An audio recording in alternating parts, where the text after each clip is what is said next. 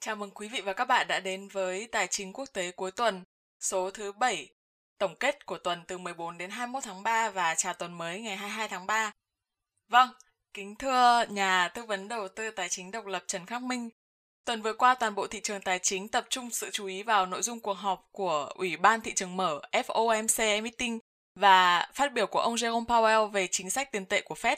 Phản ứng của thị trường sau cuộc họp liệu có báo trước hướng vận động của nó trong thời gian sắp tới hay không, thưa ông? Ý kiến chính của ông Jerome Powell nói rằng về cơ bản thì ờ, Fed vẫn chưa lo lắng về việc lợi suất trái phiếu 10 năm và một số trái phiếu ngắn hạn khác tăng nhanh trong thời gian gần đây.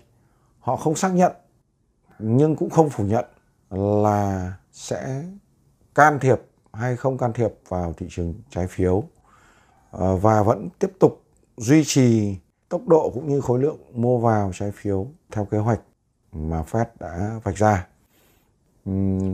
Fed nâng dự báo lạm phát trong ngắn hạn có thể là 2,1% hoặc cao hơn.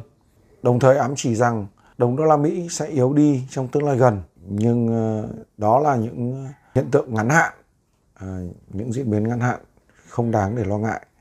GDP được điều chỉnh từ lần dự báo tháng 12 năm 2020 là 4.2%. Thì trong năm 2021, trong kỳ họp vừa rồi, Fed nâng dự báo lên 6,5% trong năm 2021. Tỷ lệ thất nghiệp dự kiến sẽ hạ từ 6,2% xuống còn khoảng 4,5% trong cùng thời gian trong năm 2021. Thị trường phản ứng như thế nào? Đầu tiên là lợi tức trái phiếu tiếp tục tăng tốc. Lợi tức trái phiếu 10 năm của chính phủ Mỹ trong tuần đã có lúc lên đến 1.74 tức là đã đến sát mức 1.8 như tôi đã nêu ra trong số trước à, nêu dự báo trong số trước chỉ số Dow Jones 30 lần thứ 15 lập đỉnh mới trong năm 2021 các chỉ số chứng khoán khác ví dụ như là S&P 500, Nasdaq 100 đều có hồi phục.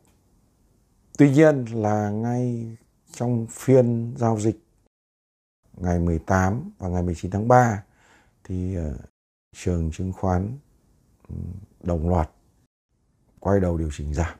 Có lẽ là các nhà đầu tư vẫn đang lo ngại về vấn đề là lợi suất trái phiếu tăng quá nhanh nó báo hiệu rằng lạm phát sẽ tăng nhanh ờ, và có thể ờ, sắp tới sẽ đến thời kỳ mà Fed phải thắt chặt tiền tệ. Tuy nhiên, ờ, tôi cho rằng việc lợi tức trái phiếu 10 năm của Mỹ tăng nhanh trong giai đoạn gần đây Ờ, cũng chỉ là hiện tượng ngắn hạn. Và ờ, đường cong lợi tức trái phiếu sẽ phẳng dần, sẽ phẳng dần mà không dốc như hiện tại sẽ không còn dốc như hiện tại nữa. Khi đó thì thị trường sẽ lại bình ổn. Cho nên là tôi đánh giá rằng trong trung hạn thì ờ, chính sách tiền tệ của Mỹ có thể thay đổi nhưng cũng không phải thay đổi quá nhanh. Theo như Fed nói thì ờ, vẫn sẽ giữ chính sách ừ, hiện tại cho đến hết năm 2023 2023 ờ, nhưng tôi vẫn giữ dự báo của tôi đối với cả chính sách của Fed, đó là có thể vào kỳ tháng 9 hoặc tháng 12 năm nay ừ, Fed sẽ ám chỉ đến vấn đề chuẩn bị cho thắt chặt tiền tệ. Và nhanh nhất thì ờ, có thể là cuối năm sau sẽ có kỳ tăng lãi suất đầu tiên của Cục Dự trữ Liên bang Mỹ quyết định à, hoặc là đầu năm 2023. Trong trung hạn, theo ông có cần lưu ý gì đến các thị trường tiền tệ và hàng hóa như là khoáng sản, nông sản, kim loại quý, năng lượng, vân vân? Trong trung hạn, chúng ta luôn luôn phải quan sát và theo dõi chỉ số đồng đô la Mỹ à, là DXY để có thể tính toán sang các sản phẩm liên quan bởi vì chúng ta biết rằng trên thị trường tài chính nói chung tất cả các mặt hàng được giao dịch trên đó từ tiền tệ, hàng hóa, chứng khoán trái phiếu, vân vân, hầu hết là được yết giá bằng đồng đô la Mỹ. Cho nên là việc uh, nghiên cứu, phân tích và theo dõi chỉ số đồng đô la Mỹ là rất cần thiết. Trong ngắn hạn, chỉ số này đã hình thành hai đáy và có xu hướng tiếp tục hồi phục về vùng 93.7 cho đến 94.2 như tôi đã dự báo ở số trước và hai cặp tiền rất quan trọng trên thị trường tiền tệ đó là cặp tiền euro đô la Mỹ trong ngắn hạn sẽ tiếp tục điều chỉnh xuống vùng 1.1690 cho đến 1.1490. Trong trường hợp vượt qua 1.2234 đồng thời củng cố ở trên mức này, thì ờ, cặp này có thể tiến lên vùng 1.2347 cho đến 1.2500. Cặp tiền USD Yên đã chạm 109 như dự báo trước đây ở trên mức 107.09. Cặp này có thể ờ, đi tiếp lên vùng 111.7 cho đến 114. Trường hợp mức này bị xuyên thủng và uh, sau đó giá củng cố ở dưới mức này thì cặp tiền USD Yên có thể điều chỉnh lùi về khu vực 104.9 đến 103.3. Vàng biểu thị giao dịch là chỉ số vàng XAU trên USD. Nếu tiếp tục tích lũy phía dưới mức 1.755 đô la Mỹ một ounce, đồng thời xuyên thủng trở lại dưới mức 1.698 đô la Mỹ một ounce thì vàng có thể tiếp tục đi xuống về khu vực 1.675 cho đến 1.620 hoặc thấp hơn. Trường hợp vượt hẳn qua vùng 1.755, 1.765 cho phép vàng có thể hồi phục lên mức 1.800 đến 1.875 đô la Mỹ một ounce. Dầu thô chuẩn Texas hay còn gọi là US Oil hay còn gọi là WTI thì sau khi điều chỉnh dưới mức 64 nhưng không xuyên thủng khu vực uh, vùng hỗ trợ mạnh 59.6 trên 59.4 thì dầu thô đã hồi phục và đóng cửa tuần ở mức 61.46 đô la Mỹ một thùng. À, đánh giá trung hạn về dầu thô vẫn giữ nguyên, đó là khả năng lên vùng 70 đô cho đến 100 đô la Mỹ ờ, cũng có thể xảy ra trong trường hợp dầu khai thác đa phiến không tăng nhanh và mạnh. Ờ, tôi xin lưu ý là tuần vừa rồi đã có 9 giếng khoan ở Mỹ đưa vào hoạt động. Đây là mức tăng giếng khoan lớn nhất trong vòng 52 tuần vừa qua của các nhà thống kê về số giàn khoan dầu của Mỹ. Cho nên là có thể là thị trường lo ngại vấn đề dư cung và giá dầu đã xảy ra điều chỉnh trong ngắn hạn. Trong ngắn hạn, chúng ta cần tiếp tục theo dõi thật kỹ, uh, lưu ý vùng giá 64 cho đến 59.4 và chúng ta uh, sẽ biết được xu hướng tiếp theo khi giá phá vỡ ra khỏi vùng này hoặc lên trên hoặc xuống dưới. Rủi ro làn sóng Covid thứ ba đang xuất hiện ở khu vực châu Âu cũng như là một số nơi khác trên thế giới. Mâu thuẫn địa chính trị cũng như các cuộc cạnh tranh gay gắt về thương mại và công nghệ giữa Trung Quốc, Mỹ, EU, vân vân liệu có ảnh hưởng đến nền kinh tế các cường quốc và phần còn lại của thế giới hay không thưa ông? Dịch COVID-19 thì hiện nay làn sóng lây nhiễm COVID lần thứ ba đang lan rộng ở khu vực châu Âu. Ví dụ như là Đức và Pháp phải ra lệnh phong tỏa, một số bang và một số vùng bị ờ, lây nhiễm mạnh.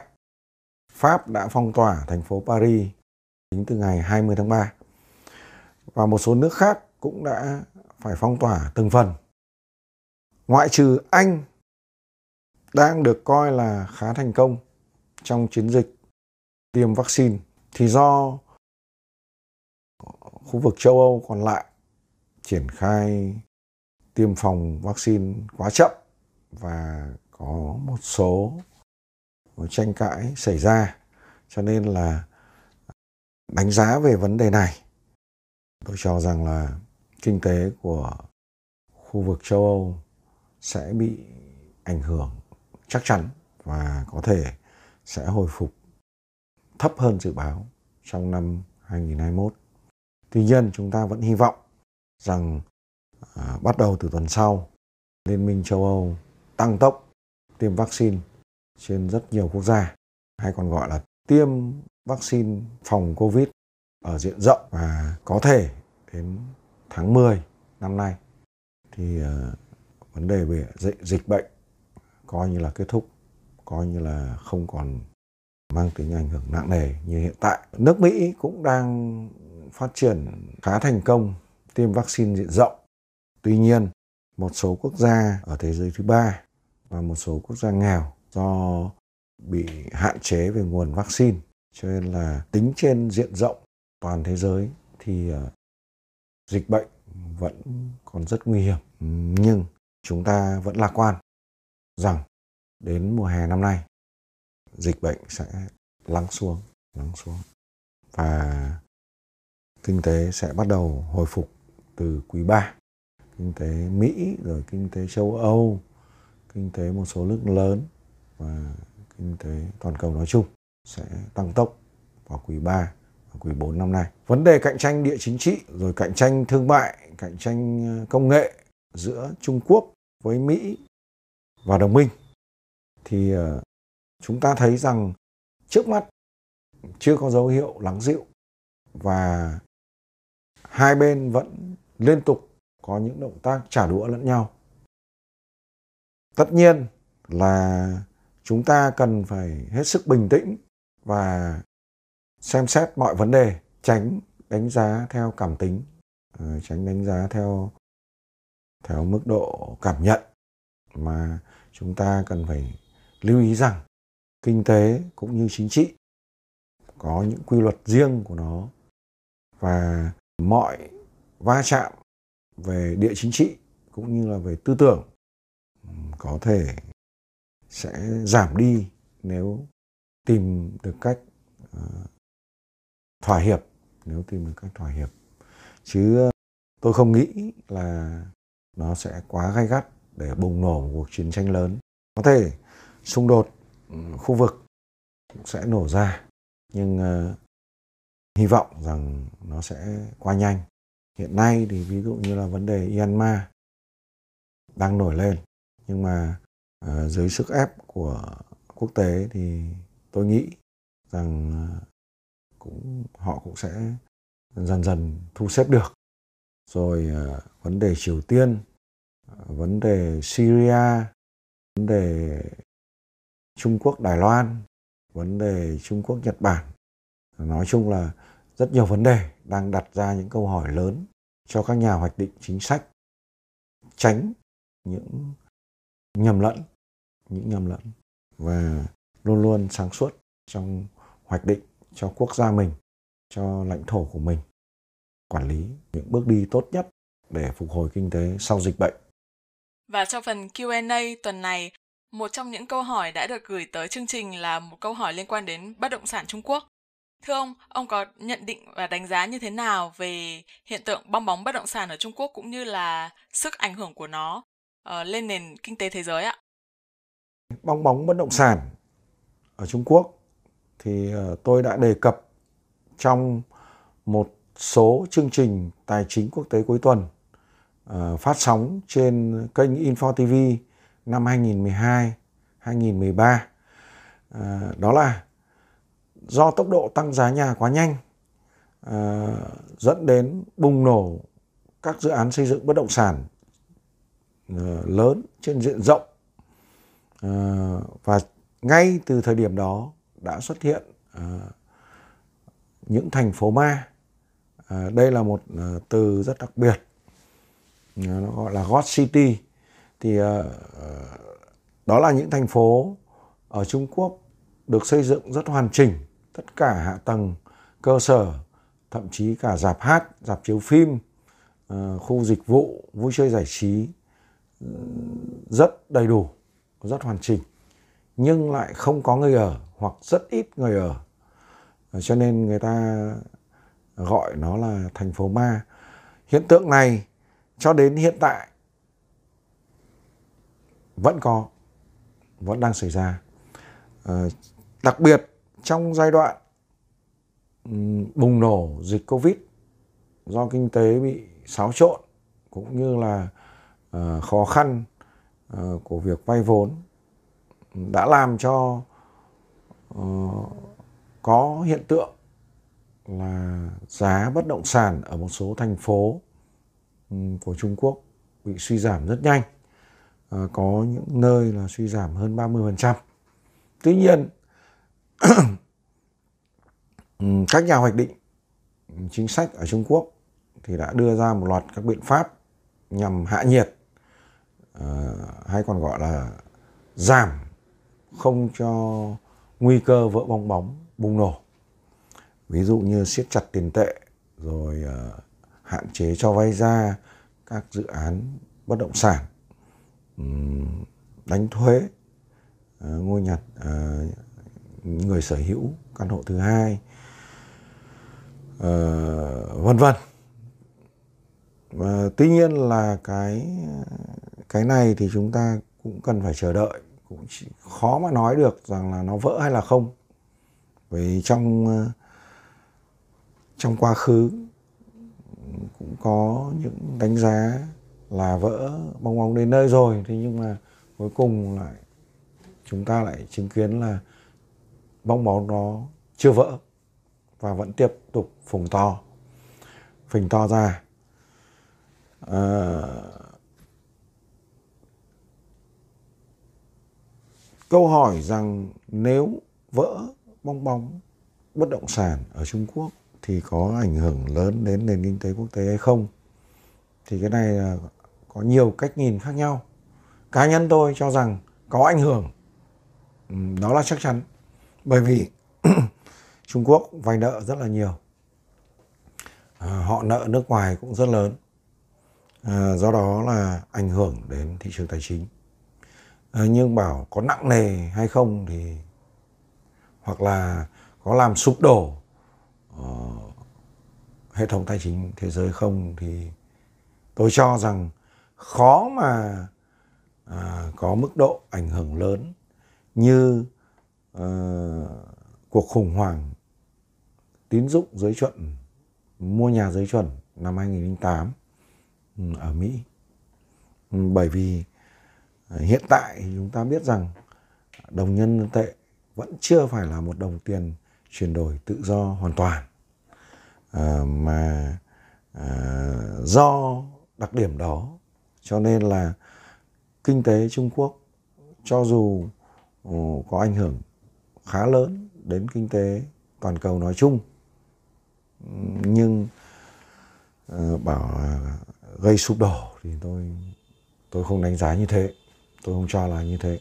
Và tôi nghĩ rằng ờ, mức độ ảnh hưởng ờ, có thể được khắc phục với một thời gian ngắn, chứ không quá dài.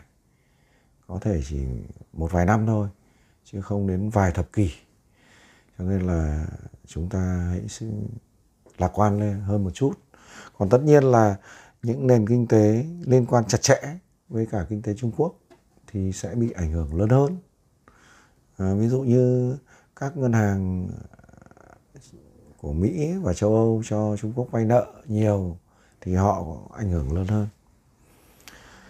Còn à, bất động sản mới chỉ là một phần của bong bóng tài sản đang phình rất to trên toàn cầu. À, rất nhiều dấu hiệu cho thấy bong bóng tài sản này rất lớn rất lớn. Cả ở bất động sản cả ở chứng khoán cả ở các sản phẩm tài chính khác. Cho nên là à, chúng ta cứ bình tĩnh và ờ, cẩn thận theo dõi để có thể có những hành động tốt nhất cho cá nhân mình. Ờ, giảm thiệt hại và rủi ro nếu nó xảy ra. Xin chào tất cả các bạn. Chúng ta hẹn gặp lại ở số 8 tiếp theo. Chúng tôi xin vui mừng thông báo với quý vị về một sự cải tiến nho nhỏ của chương trình tài chính quốc tế. Kể từ các số tiếp theo, chúng tôi sẽ dành một khoảng đặc biệt cuối mỗi video để trả lời câu hỏi thắc mắc từ các quý vị khán giả. Các bạn có thể đưa ra những câu hỏi, chủ đề mà các bạn quan tâm ngay dưới phần comment video hoặc trên trang Facebook của ông Trần Khắc Minh. Ngoài ra, hòm thư trần khắc minh tcqt gmail com cũng luôn hoạt động để nhận những thắc mắc đến từ các bạn. Những câu hỏi chủ đề được đề xuất bởi các bạn sẽ được ông Trần Khắc Minh giải đáp trong các số tài chính quốc tế tiếp theo. Nếu quý vị quan tâm và muốn được cập nhật, theo dõi những tin tức mới nhất từ chúng tôi, xin mời quý vị hãy bấm vào đăng ký theo dõi kênh YouTube Trần Khắc Minh, bấm subscribe và chọn sau khi đăng ký theo dõi kênh, các bạn hãy nhớ bấm vào biểu tượng hình chuông ngay cạnh nút đăng ký theo dõi, chọn thông báo cho tất cả để sau đó YouTube sẽ gửi cho các bạn những tin nhắn cập nhật ngay khi mà chúng tôi đăng những video cũng như là tin tức mới.